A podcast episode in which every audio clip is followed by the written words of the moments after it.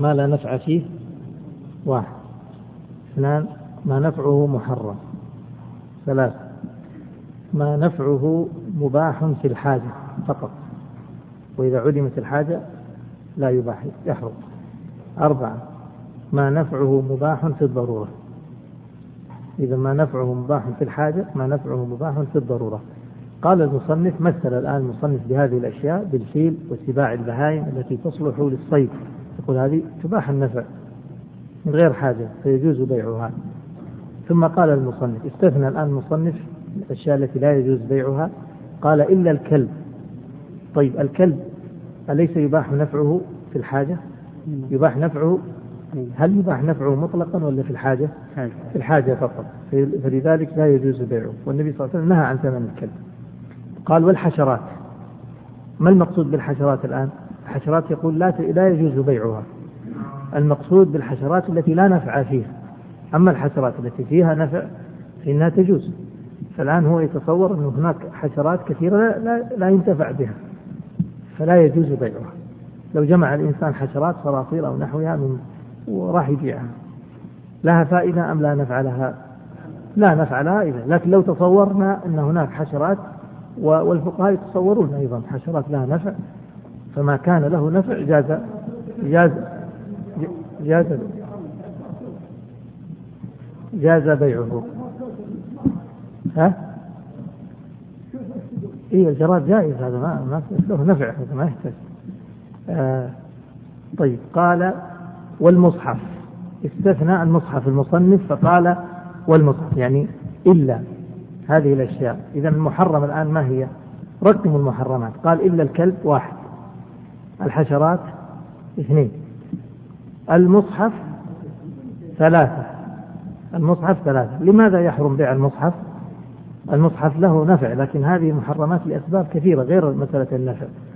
المصحف يروون في ذلك أثر عن ابن عمر أنه قال وددت أن الأيدي تقطع في بيعه. فيحرمون بيعه تعظيما له تعظيما له. لكن هذه المسألة هي من المسائل التي انفرد بها الإمام أحمد. وجمهور أهل العلم الثلاثة مالك والشافعي وأبو حنيفة كلهم يقولون بجواز بيع المصحف.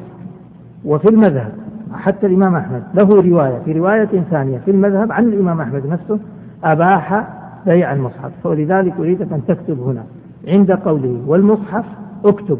وعنه يجوز وعنه يجوز بيعه وفاقا للثلاثة أو وفاقا للجمهور. إيش يعني وعنه قلنا إحنا عنه في الدورة الماضية بالنسبة لمن حضر. عنه يعني عمن إذا قال المصنف أو قرأت في كتب الحنابلة وعنه فافهم أنه يعني رواية عن الإمام أحمد وإن لم يذكر قبل ذلك. يعبرون عنه يريدون الإمام أحمد. إذا وعنه يجوز بيعه يعني المصحف. وفاقا للجمهور وفاقا موافق للجمهور بقية المذاهب قال والميتة إذا الرقم كم هذه الميتة؟ أربعة رقم أربعة واحد واثنان وثلاثة والميتة أربعة لماذا يحرم بيع الميتة؟ لأن نجسة قال والسرجين النجس السرجين النجس هذا رقم كم؟ رقم خمسة ما معنى السرجين؟ السرجين مقصود به الروث الروث النجس لا يجوز بيعه معنى هذا الروث الطاهر يجوز بيعه أم لا؟ نعم يجوز بيعه طيب إيش الروث الطاهر؟ روث ما يؤكل لحمه طاهر على المذهب فإذا يجوز بيعه وأما الروث النجس فإنه لا يجوز بيعه على المذهب قال المصنف والأدهان النجسة هذا رقم كم؟ ستة. ما هي الأدهان النجسة؟ يعني الدهن النجس. الدهن النجس المقصود به الدهن الذي أصله نجس. مثل لو أننا أخرجنا دهنا من كلب. فهذا دهن إيش؟ نجس. ولو أخرجنا دهن من ميتة نجس. أو من خنزير نجس. قال والأدهان النجسة. ثم قال والمتنجسة. هذا رقم كم؟ سبعة. ما هي المتنجسة؟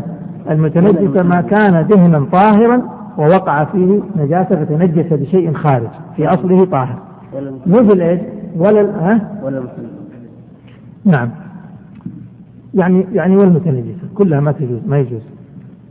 قال إذا المتنجس غير النجس في شيئان مختلفان حتى في الحكم يختلف حكمهما. فالنجس نجس العين والمتنجس ما كان طاهرا ثم وقعت فيه نجاسة. فتصور أن مثلا أخرجنا دهن من شاه مذبوحة الدهن هذا إيش حكمه؟ طاهر ولا لا؟ طاهر. فوقع في هذا الدهن بول. أصبح متنجس نقول متنجس ثم قال ويجوز الاستصباح بها. إذا قوله والمتنجسة إذا شئت أن تكتب عليها التي طرأت عليها النجاسة. بس شرحا لها المتنجسة التي طرأت عليها النجاسة. قال المصنف ويجوز الاستصباح بها. يجوز الاستصباح بها. ما معنى الاستصباح؟ وبها يعود لإيش؟ قال الاستصباح. الاستصباح يعني وضعها في المصابيح في الوقود للمصابيح. يقول يجوز الاستصباح بها بزيتها. بها اكتب عندها أي المتنجسة. أي المتنجسة. قول بها يعني المتنجسة. إذا يجوز الاستصباح بماذا؟ بالدهن المتنجس. هل يجوز الاستصباح بالدهن النجس؟ لا. هذا المعنى. قال ويجوز الاستصباح بها في غير مسجد. معناه أن هذا المتنجس يعتبر يعتبرون المتنجس أخف من النجس العين. أخف في إيش؟ لأن المتنجس يمكن أن نستصبح به نستعمله في المصابيح لكن النجس ما يمكن. طيب لو كنا في مسجد وأردنا دهن عشان نولع المسجد مصابيح المسجد. هل نستعمل النجس؟ لا. المتنجس؟ لا أيضا. طيب في البيوت نستعمل إيش؟ المتنجس ولا نستعمل النجس. قال ويجوز الاستصباح بها في غير مسجد. ثم قال وأن يكون من مالك. خط عند من مالك. وهذا الشرط رقم أربعة. اكتب رقم أربعة. واكتب عنده الملك. اللي هو الشرط الرابع.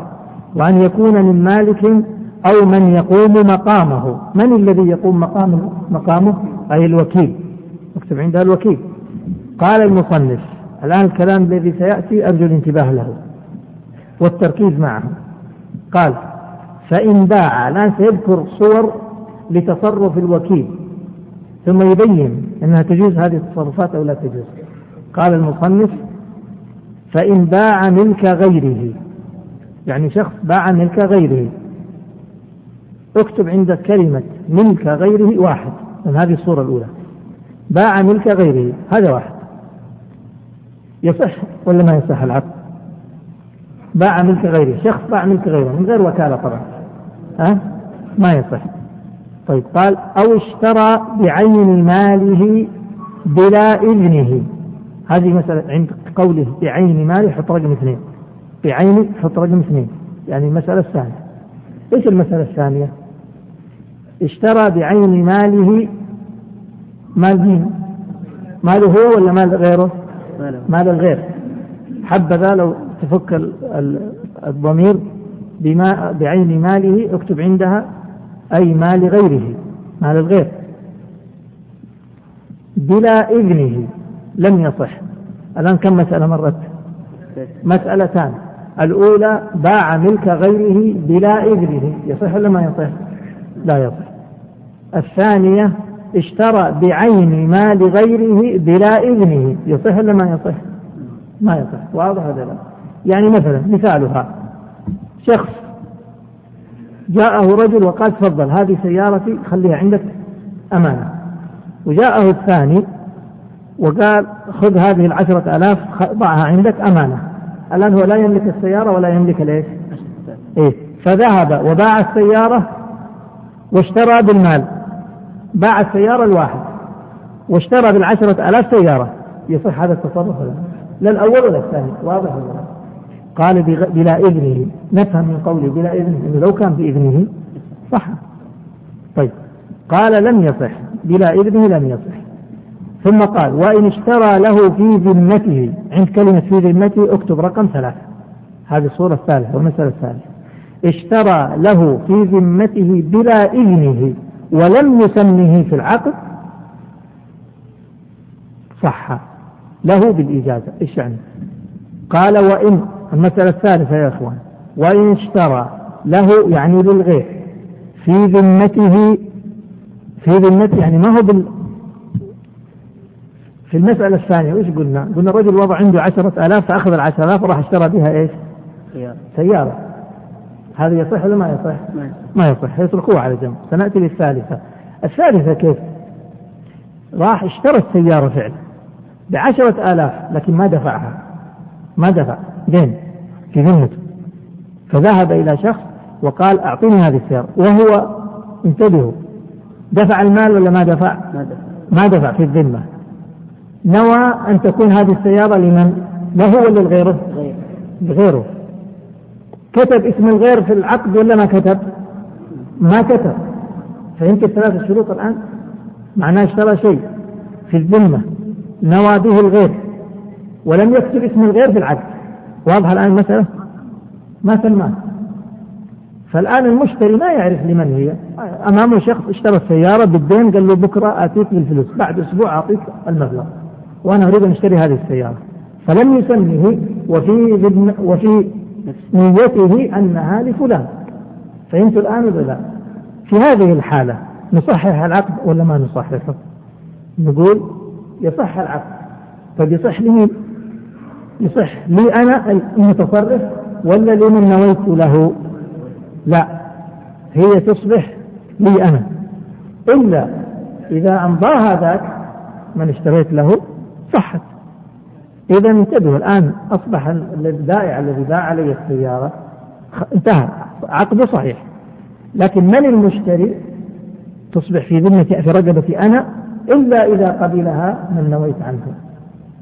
واضح المسألة ولا لا؟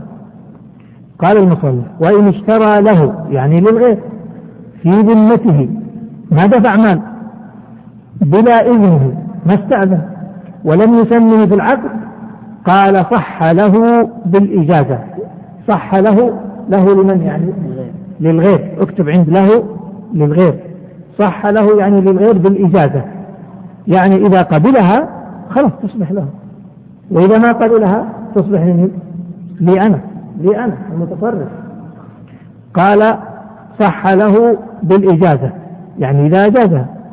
ولزم المشتري بعدمها ملكا اللي هو أنا. فهمت الآن مثلا إذا الصورة الثالثة لو إني اشتريت السيارة وفي نيتي أنها لفلان ولم أكتب هذا في العقد ولم أدفع المال ما دفعت مال الغير أما لو أخذت فلوس وتصرفت بها ما يصح العقد إذا تصرفت أنا بذمتي ونويت أنها لفلان ولم أكتب هذا في العقد صح العقد ولا ما صح؟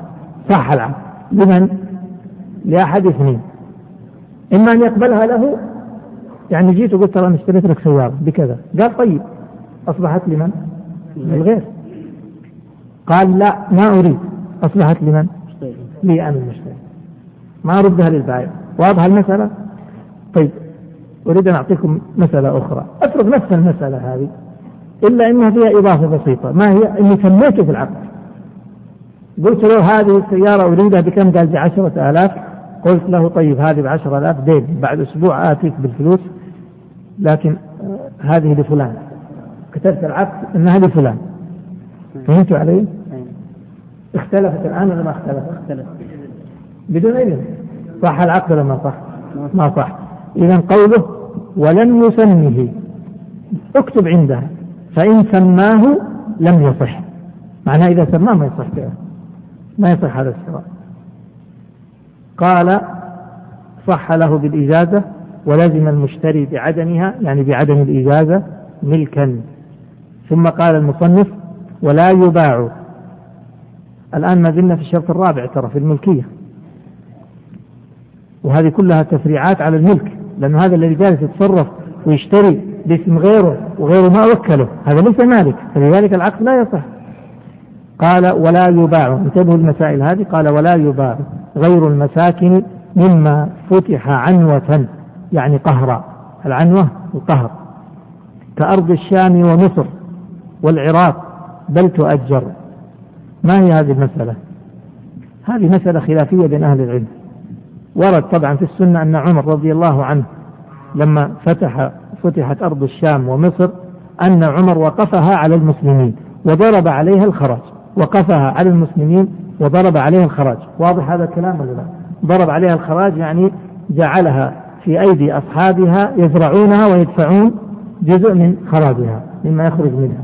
واضح المسألة هذه الكلمة كلمة وقفها عمر سببت خلاف بين أهل العلم. فقال بعض أهل العلم كما ذهب إليه المصنف قال إذا هذه الأرض أرض وقف. ما يجوز أن يبيعها الإنسان ولا يشتري؟ هل يجوز بيع الوقف ولا ما يجوز. ما يجوز. يقول إذا ما تباع ولا تشترى. طيب والمباني التي عليها؟ يقول لا المباني التي عليها هي ملك أصحابها. فيمكن أن يبيع المبنى لكن ما يبيع الأرض. واضح هذه المسألة بناء على إيش؟ بناء على أن عمر وقفها على المسلمين وضرب عليها الخراج بعض أهل العلم يقولون لا هذا غير صحيح. طيب ما هو الصحيح؟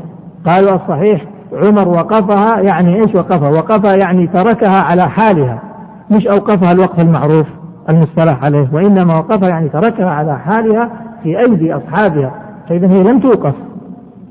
فإذا قلنا بهذا القول الثاني أصبح يجوز بيعها ولا لم يجوز بيعها الأرض؟ جاز بيعها. أليس كذلك؟ وهذا القول الثاني هي رواية عن الإمام أحمد وهي الصحيحه واكتب عند قوله. عند قوله ومما فتح عنوة كأرض الشام ومصر اكتب وعنه يصح عنه يعني عن من؟ عن الإمام أحمد. يعني الرواية الثانية عن الإمام أحمد أنه يصح بيعها. قال ولا يباع غير المساكن. هذا بناء على أن الأرض وقف يقول ما تباع إلا المساكن. فاهمين إيش يعني المساكن؟ يعني البناء اللي عليها يبيع الأنقاض لكن ما يبيع الأرض. هذا معناه والرواية الثانية أنها تباع الأرض والأنقاض اللي عليها والمباني اللي عليها. فهمت عليه؟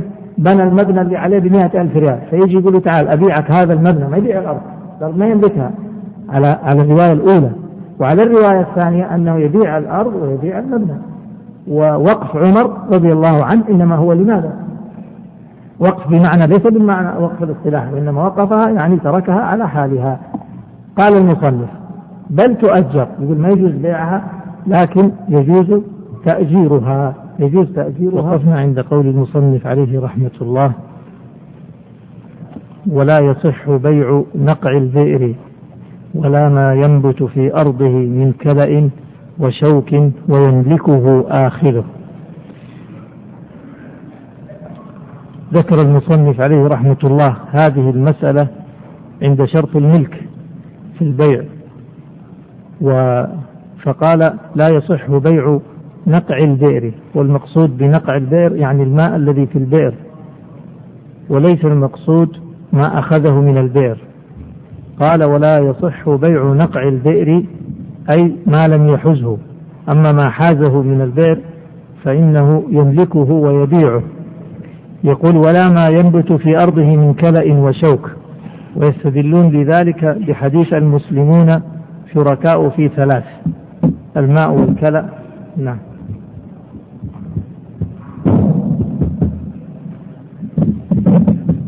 والكلأ والنار. فقالوا إذا الماء والكلأ وهو العشب والنار الناس شركاء فيها إذا لا يملكها أحد. هذا معناه.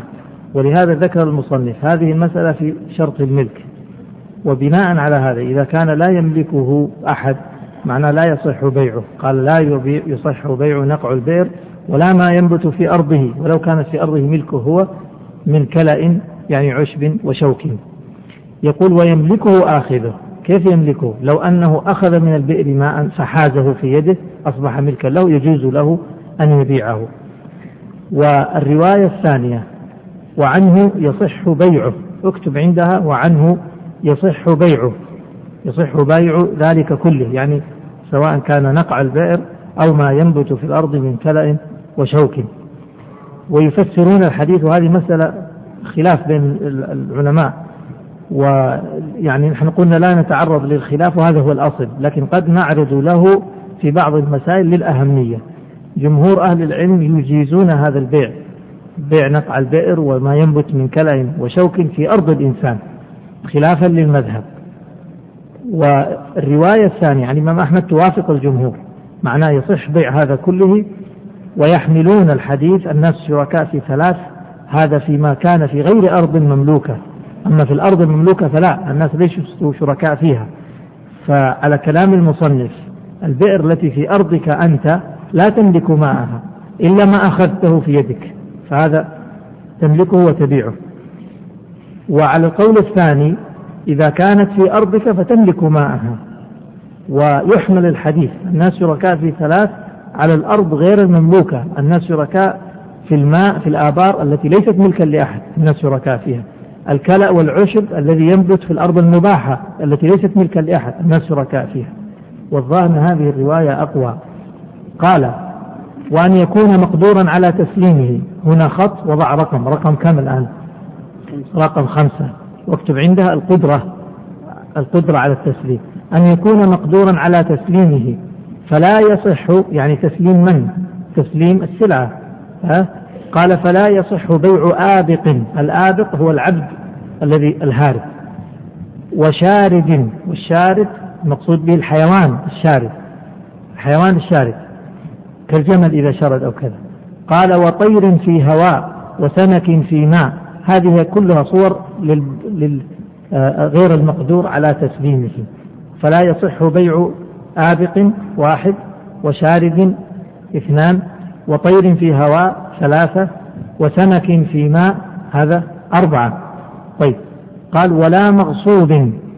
هذا رقم كم؟ خمسة. يعني ولا يصح بيع المغصوب. ما هو المغصوب؟ قلنا مثال. رجل سرقت سيارته مثلا. هل يصح أن يبيع هذه السيارة المغصوبة؟ لو باعها هل يصح هذا العقد أم لا يصح؟ الجواب لا يصح. لا يصح. ما هو الشرط الذي اختل في هذا العقد؟ القدرة على التسليم لأنه غير مقدور على تسليمها. واضح المسألة؟ قال المصنف ولا مغصوب إذا هذا رقم خمسة من الصور التي لا يملك لا يصح بيعه غير مقدور على تسليمها. ثم قال ولا مغصوب من غير غاصبه. هذا استثناء. إذا من غير غاصبه ضع عندها رقم واحد. يعني لا يصح بيع المغصوب إلا على الغاصب. من هنا بمعنى على. فلا يصح ولا مغصوب على غير غاصبه. معناه لو باع المغصوب على الغاصب صح ذلك أم لا؟ كيف هذا؟ كيف هذا؟ كيف على الغاصب؟ يعني على السارق نفسه. باعها على السارق. يصح أن يبيعها على السارق أم لا؟ يقول من غير لا مغصوب من غير غاصبه. معناه أنه لو باعها على الغاصب صح هذا البيع. والمقصود باعها قهرا ولا باعها برضا؟ برضا. أما لو باعها عليه قهرا بمعنى قال له السارق لا أرد لك السيارة إلا تبيعها. إما تبيعها ولا لن أردها. فباعها قهرا صح البيع ولا ما صح؟ لم يصح لماذا؟ اختل شرط إيش؟ التراضي الشرط الأول. التراضي لأنه ما في تراضي. لكن لو اقتنع عرف السارق فقال له عندك السيارة؟ قال نعم. طيب ستأتي بها؟ قال ما رأيك تبيعها علي قال بعتها عليك اقتنع ببيعها ورأى بيعها باعها عليه. صح البيع أم لا؟ صح البيع. قال من غير غاصبه إذا البيع على الغاصب يصح. قال أو قادر على أخذه يعني قادر على أخذه من من؟ من الغاصب. استثنيت هذه المسألة للضرورة إذا السيارة مسروقة عند الغاصب فباعها على رجل يستطيع أخذها من الغاصب. يصح هذا البيع ولا لا؟ يصح صورة مستثناة. وإلا فإن الأصل أن نقول هذا لا يجوز. لماذا؟ لأن هذه السلعة غير مقدور على تسليمها. لكن جازت للضرورة في هذه الحالة. طيب ما الذي يترتب؟ يترتب أن هذا الرجل سيذهب إلى الغاصب ويأخذها منه. لو لم يستطع إيش اللي يحصل؟ يرجع يلغى البيع بعد ذلك. إذا مات إذا تعذر عليه فإنه يرجع على صاحب السيارة. قال وأن يكون معلوما برؤية أو صفة. هنا نضع رقم كم من شروط البيع؟ ستة. ما هو الشرط؟ العلم بالمبيع. العلم بالمبيع. وهذا الشرط السادس. أن يكون معلوما برؤية. المقصود بالرؤية يعني الرؤية الإيش؟ إيش الرؤية؟ الرؤية المقارنة بالبيع. أو المتقدمة على عقد البيع بزمن يسير إيش يعني هذا الكلام؟ الرؤية المقارنة يعني يقول له أبيعك هذه السيارة التي تراها بعشرة آلاف ريال. هذه رؤية ولا لا؟ رؤية مقارنة للعقد أو متقدمة. طيب لو كانت متقدمة الآن السيارة ما هي موجودة؟ يقول له أبيعك السيارة التي رأيتها قبل ساعة أو رأيتها الصباح. تعرفها؟ قال نعم أعرفها. قال أبيعك إياها. صح البيع ولا ما صح؟ ليش؟ في رؤية ولا ما في رؤية في رؤية مقارنة ولا متقدمة؟ متقدمة. طيب الرؤية المقارنة تقبلوها أنتم. كذا؟ طيب المتقدمة المتقدمة إذا كانت بزمن يسير لا يتغير لا تتغير فيه السلعة في الغالب فهذه مقبولة. أما إذا كان بزمن تتغير فيه السلعة فهذه الرؤية لا تقبل. كيف؟ تصوروا أنه سيبيعه شيء من الخضروات مثلا. يبيعه جرجير و, و... و... ها كراث وملوخية. ورآها قبل يومين. يشتري برؤية قبل يومين؟ لأنها لا تبقى يتغير حاله يحتاج إلى رؤية جديدة. فهمتم المسألة بخلاف لو كان الشيء لا يتغير. يعني لو قال له الأرض التي رأيتها البارحة. هل ستتغير الأرض بين الليلة والبارحة؟ في الغالب لا ما تتغير. هذا المعنى. إذا الرؤية المعتبرة هي الرؤية المقارنة هذا واحد. أو المتقدمة على العقد بزمن يسير ولا تتغير في الغالب فيه. أما إذا كان الشيء يتغير ما يصلح. ما يصلح يقول أبيعك اللبن الذي رأيته قبل أسبوع. قد يكون تغير اللبن هذا قبل أسبوع. إذا لا تصح إلا الرؤية المقارنة أو المتقدمة يسيرا. قال إما برؤية أو صفة. إذا العلم بال بال بالمبيع. كتبت رقم ستة ولا لا؟ كيف يتحقق العلم بالمبيع؟ قال المصنف برؤية هذا واحد العلم بالمبيع يكون بالرؤية الحالة الثانية ما هي؟ صفة أو بصفة معناه يجوز أن يبيع السلعة بعد ما يراها المشتري أو توصف له أو توصف له وفصلنا في الرؤية قلنا الرؤية اللي نشترطها هنا إما أن تكون مقارنة أو تكون متقدمة بزمن يسير.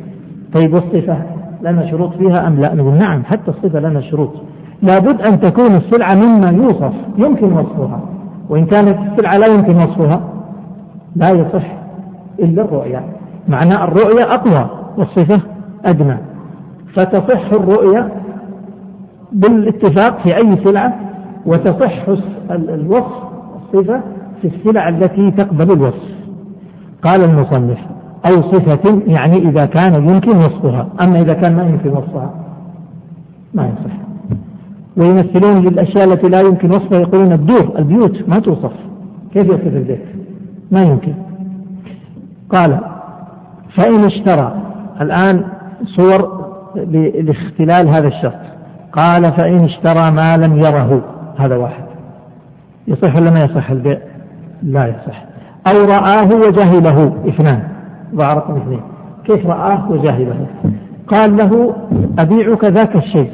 شاف رآه بس ما يدري شو هذا الشيء. شاف شيء كذا فوق بعض ما يدري هو قماش هو ثياب هو ملابس هو إيش بالضبط ما يدري. فهمتوا؟ يصح هذا البيع ولا ما يصح؟ لا يصح. واضح؟ إذا لو رآه وجهله ما نقبل هذه الرؤية. قال أو رآه وجهله. هذا اثنان.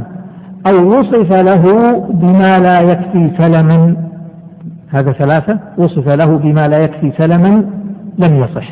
ما هو الحكم؟ لم يصح. ما معنى وصف له بما لا يكفي سلما؟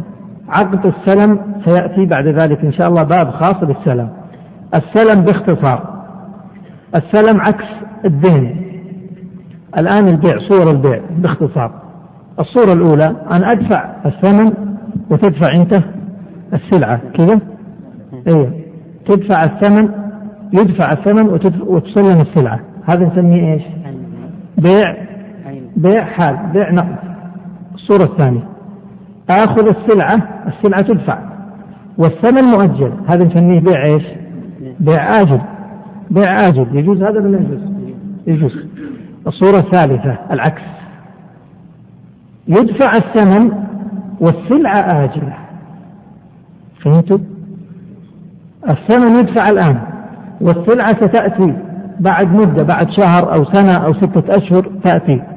يصح هذا أم لا يصح؟ هذا الثالث والأخير يسمى بيع السلم. يصح ولا ما يصح؟ الفقهاء يقولون يصح بشروط. إذا توفرت شروط هذه الشروط كلها تنفي عنه الجهالة. أول شرط فيها لابد أن تكون هذه السلعة اللي راح أستلمها بعد سنة يمكن وصفها. لابد تكون مكيلة أو موزونة أو مزروعة أو معدودة قابلة للوصف. أما إذا كانت السلعة لا تقبل الوصف ما يمكن. ما يمكن أدفع الثمن الآن وأستلم سلعة بعد سنة ما أعرف وصفها. فهمت علي؟ ليس كل شيء يباع يمكن وصفه. فما أمكن وصفه صح بيعه سلما. وما لم يمكن وصفه هل يصح بيعه سلم؟ ما يصح فهمت القاعدة؟ المصنف أشار إلى السلم والسلم سيأتي فهذه مشكلة. قال أو وصف له بما لا يكفي سلما لا يصح. فإذا وصف له بما يكفي في عقد السلم صح؟ قال صح. واضح المسألة؟ قال المصنف ولا يباع كل هذه أمثلة لمسألة العلم بالمبيع. قال ولا يباع حمل في بطن. هذا واحد. ليش ما يباع الحمل في البطن؟ لأنه غير إيش؟ غير معلوم. لا يباع حمل في بطن كيف الحمل في البطن الشاة حامل فيبيعه الحمل ولا يبيعه الشاة. يصح ولا ما يصح؟ ما يصح. قد يبيعه الشاة بحملها. يصح نعم. لأن العقد العقد الآن منصب على الشاة. وعلى حمل في بطنه. لا يصح. لا يباع قال ولبن في ضرع منفردين. يبيعه اللبن في ضرع الشاة لوحده منفرد. يصح ولا لا؟ لا يصح. لماذا؟ لعدم العلم. قلنا هذه الصور كلها متعلقة بشرط العلم بالمبيع. قال المصنف ولا مسك في فأرته. يعني لا يباع المسك في الفأرة. وش المسك في الفأرة؟ يقول فإن تفق الأمام فأنت منهم. فإن المسك بعض دم الغزال المسك وش هو؟ دم الغزال. يقول الغزال بعض أنواع الغزال ينعقد في بطنها فأرة يعني قطعة من الجلد مغلقة يسمونها فأرة المسك وبداخلها مادة. يسمون يقولون دم دم ينعقد ويتحول إلى مسك ويصبح مسك هذه الفأرة بعد مدة تنفصل عن ال عن ال عن الغزال. فإذا انفصلت الفأرة عن الغزال إيش في الفأرة هذه؟ مسك. هل يجوز بيع المسك في الفأرة؟ المسك الفأرة مغلقة والمسك داخلها هل يعلم كمية؟ ما فيها ما يعلم. يقول المصنف ما يجوز للجهالة لأن المسك لكن لو باعه الفأرة ها يجوز يبيع له الفأرة. الفأرة أمامه لكن يبيعه المسك بدون فأرة على كلام المصنف إنه ما يجوز لأن المسك الذي داخل الفأرة غير معلوم المقدار فما يصح. هذا كلام المصنف. قال ولا نوى في تمر. لا يبيعه النوى الذي في التمر. طيب يبيعه التمر والنوى فيه؟ نعم يمكن ذلك. كل هذا للجهالة. قال وصوف على ظهر. يعني ما يصح أن يبيعه الصوف على ظهر الشاه. لماذا؟ الصوف ما هو معلوم ولا معلوم؟ الصوف أمامك الآن. طيب ليش تمنعونه؟ هم يقولون المصنف يقول إنه ما يصح هذا، إيش يقولون هذا إنه ورد فيه النهي، نهى النبي صلى الله عليه وسلم عن هذا البيع. والظاهر الذي يمنع هذا البيع إنما يمنعه العلة في منعه ما هو؟ يقول لأنه الصوف إذا باعه الصوف، الصوف ليس يعني واقف النمو، لا هو ينمو ويحدث يزيد فالآن إذا اشتريت هذا الصوف الذي على الظهر أفرض أن الصوف هذا ارتفاعه أصبع لو تركته على على ظهر الشاة سيزيد ولا لا؟ الزيادة هذه. ملك من؟ ما اشتريتها أنت؟ ملك صاحبها فيختلط ملكك بملك غيرك. ولهذا منعها المصنف. وعنه والإمام أحمد له رواية ثانية أنه يصح بشرط القطع في الحال.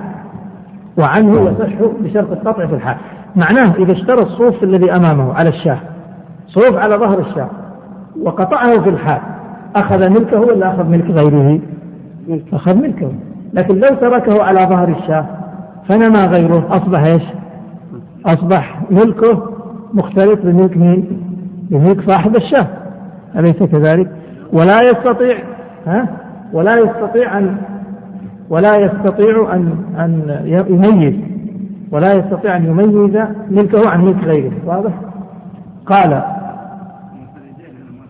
ما هي؟ إيه قل لا. شرحناها قلنا قال المصنف ولا يباع حمل في بطن شرحناها ولبن في ضرع شرحناها ولا ما شرحناها؟ منفردين قلناها ولا ما شرحناها؟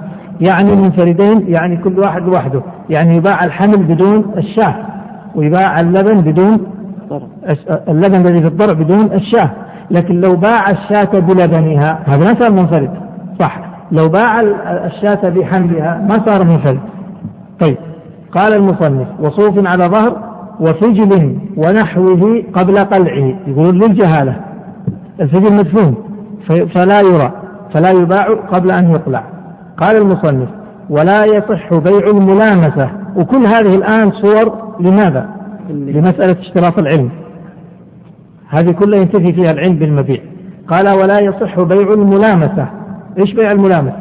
بيع الملامسة أن يقول له أي سلعة تلمسها بعشر ريال مثلا. ما يصح لابد أن يحدد السلعة ثم يبيعها عليه بعشر ريال. أو يقول له إذا لمست السلعة فهي بعشرة. إيش الفرق؟ يعني إما أن يجعل العقد العقد يصير متعلق يعني ينعقد البيع باللمس. يجعل اللمس هو البيع. فلا يصح. أو يقول له أي شيء تلمسه فهو بعشرة ريال. لا يصح ذلك. قال ولا يصح بيع الملامسة والمنابذة. المنابذة الرمي. فيقول له أي شيء ترميه أو ترمي حجر مثلا فإذا وقع على على سلعة فهي بعشرة ريال. وتكون هي متفاوتة. فهذا لا يصح. قال الملامسة والمنابذة. طيب ما رأيكم في المحلات هذه أبو عشرة؟ كل شيء بعشرة. كل شيء بخمسة. ها؟ وكل شيء بريال. تصح ولا ما يصح البيع؟ يصح البيع. هذا غير. هذا غير. هذا ما ما يأتي يقول له يعني يضع في محل كل سلعة لها سعر مختلف ويقول له اللي تلمسها تطلع لك بعشرة. أبيعك هي بعشرة. ولا لا. هذا كأنه عرض عليه مئة سلعة. وكأنه كتب على كل سلعة عشرة عشرة عشرة عشرة عشرة. وقال له هذه بعشرة. كل سلعة عندي موجودة في هذا المحل قيمتها عشرة. فما فيها لا ملامسة ولا منابذة. قال ولا عبد من عبيده ونحوه. ولا عبد من عبيده أو من عبيد ما في فرق. من عبيده هو الثابت. كيف عبد من عبيده؟ يقول له أبيعك عبدا من عبيدي بألف ريال. أو نغير مثال عبد من عبيدي بسيارة من سياراتي بألف ريال. يصح هذا ولا؟ ليش؟ جهالة فين؟ فين الجهالة؟ في السلعة أي عبد أي عبد واضح هذا؟ طيب السؤال الإشكال في ماذا؟ قال لو كان العبيد أو السيارات كلها متساوية متساوية متساوية في إيش؟ في القيمة ولا في الأجزاء؟ إيش يعني في القيمة ولا في الأجزاء؟ قد تكون الأشياء قيمتها واحدة لكنها مختلفة في أجزائها فهمتوا؟ كيف قيمتها واحدة؟ كلها قيمتها مية مية مية لكن هذه غير هذا يعني هذا ثوب قيمته مية وذاك شماغ قيمته مئة متساوية ولا غير متساوية؟ متساوية في إيش؟ في القيمة لكن متساوية في الأجزاء؟ لا ما هي متساوية في الأجزاء كذلك العبيد أو السيارات عنده سيارات هذه السيارة بخمسين أبيعك سيارة من سياراتي بخمسين هب أن هذه السيارات اللي عنده كلها متساوية في القيمة يعني الأولى بخمسين والثانية بخمسين طيب هل هي متساوية في الأجزاء ولا في القيمة؟ قيمة أنتم ما سألتوني وش نوع السيارات؟ إذا كانت السيارات كلها نوع واحد وموديل واحد صارت متساوية في؟ الأجزاء في القيمة والأجزاء ولو كانت السيارات لا هذه ماركة وهذه ماركة. طبعا ما نجيب الماركات في المسجد ولا نسوي دعاية للسيارات. فهذه من ماركة معينة وذيك من ماركة ثانية. وهذه موديل وذيك موديل. لكن تتساوى في إيش؟ في القيمة. يعني قد تكون هذه جديدة لكن ماركة, ماركة يعني رديئة. فقيمتها خمسين. والثاني لا فخمة لكنها مستعملة فقيمتها خمسين. هل تتساوى أجزاء؟ لا. تتساوى قيمة فهمتوا؟ يقول المصنف ولا عبد من عبيده من المراد. قصده لأنها يعني ولو تساوت في القيمة لكن لو تساوت في الأجزاء جاز فهمت الكلام؟ لو قال أبيعك سيارة من هذه السيارات وكلها متساوية في القيمة والأجزاء مثل بعض. يجوز لأن ما ما في إشكال الآن. سينعقد العقد يصح في هذه الحالة. لو قال له أبيعك كيس من هذه الأكياس بمئة ريال أكياس رز بمئة ريال وهي متساوية وزنها واحد كل كيس وزنه خمسين كيلو وقيمته مئة ريال تساوت أجزاؤها ولا لا. صح ذلك. لكن عبد من عبيدي هل سيكون العبيد متساويين في الأجزاء؟ لا. ما يمكن. عبد يكون يعني أحسن من عبد قد يكون أحسن منه في جانب وأسوأ منه في جانب والثاني أفضل في جانب آخر وأسوأ في جانب ثاني لكن تساوت القيمة بناء على ذلك. فإذا نقول ولا عبد من عبيدي هذا لابد, لابد أن تكتبوا عندها. اكتبوا ولو تساوت القيمة. ويجوز عند تساوي الأجزاء. ويجوز عند تساوي الأجزاء. وهذا يا إخوان يمكن أن يعني تتضح صورته في المصنوعات الآن. الصناعة الآن متشابهة. يعني علبة عصير مثلا. المصنع كل يوم يصنع آلاف هذا المنتج متشابه متماثل متساوي في أجزاء ما يختلف. بالوزن بالملي. فلو جاء يبيعه فقال له أبيعك مثلا علبة من هذه العلب ب 100 ريال ب 10 ريال. صح ذلك لأنها تتساوى أجزاءه. أو الثياب مصانع الثياب مثلا تخيط الثياب أو الشمر أو كذا. ما دام تساوت في أجزائها فإذا يمكن أن يبيع آه، يبيع واحدا من من مجموعة. قال ولا استثناؤه إلا معينا. يعني ولا يصح أن يستثني من السلعة إلا أن يعين المستثنى. كيف؟ يعني لو قال له أبيعك هذه السيارات كلها التي في الحوش إلا واحدة سيارة. يصح العقد ولا لا. جهالة. ليش؟ لأن الجهالة في المستثنى. أنا سيقع خلاف بعد ذلك بيننا أي السيارات المستثنى. صح ولا لا؟ قد يأتي هو يقول هذه. المستثنى. هذه اللي ما هي داخلة في البيع وأنا أقول لا تلك التي ليست داخلة في البيع واضح هذا؟ لكن لو تساوت الأجزاء صح ولا ما صح؟ صح, صح. إذا تساوت الأجزاء انتهى الموضوع. عنده عشرين علبة عصير ولا مشروبات غازية متشابهة. كم عندك في الثلاجة؟ قال عندي عشرين آه، قطعة أو عشرين علبة. قال أبغى أشتري العشرين إلا سنتين تكفيني 18 صح ذلك لأنها متساوية إذا كانت متساوية. قال ولا يصح استثناؤه إلا معين. إذا إذا استثنى في السلعة لابد أن يعين المستثنى. قال وإن استثنى من حيوان يؤكل رأسه وجلده وأطرافه صح. كيف تشكيل العبارة عندكم؟ وإن استثنى من حيوان يؤكل إيش تشكيل رأسه؟ رأسه عندكم ولا رأسه؟ بالضم ولا بالفتح؟ بالضم. مين عنده بالضم؟ رأسه. لا لا لا النسخ بس عشان نصحح النسخ. من عنده السين مضمومة رأسه لا لا لا أنا اللي عنده السين مضمومة باختصار يمسحها ويخليها فتحة بس وجلده يجعلها فتحة وأطرافه يجعلها فتحة. لماذا؟ حتى لا تكون نائب فاعل تكون مفعول. قال وإن استثنى من حيوان يؤكل يعني مأكول. نعم. إحنا قلنا تسعة ولا تسعة وربع. كما ترون ما أدري والله. تسعة وربع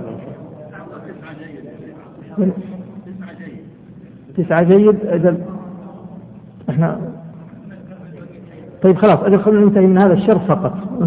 قال وإن استثنى من حيوان يؤكل يعني حيوان مأكول. إذا استثنى من حيوان مأكول رأسه. كيف؟ يعني باعه الشاه واستثنى رأسها. يصح ولا ما يصح؟ ليش؟ لأن المستثنى معلوم ولا مجهول؟ معلوم. معلوم. وإن استثنى جلده صح. الجلد معلوم. واستثنى أطرافه صح. يعني اليدين والرجلين صح.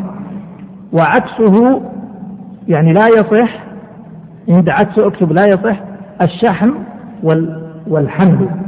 كيف؟ لو قال أبيعك هذه الشاة وأستثني شحمها. شحمها لي ليس لك. يصح ولا لا؟ ما يصح لأن المستثنى هنا معلوم ولا مجهول؟ مجهول. وش الشحم كم فيها شحم ما نعرف. أو استثنى الحمل. فما يصح لأنه مجهول.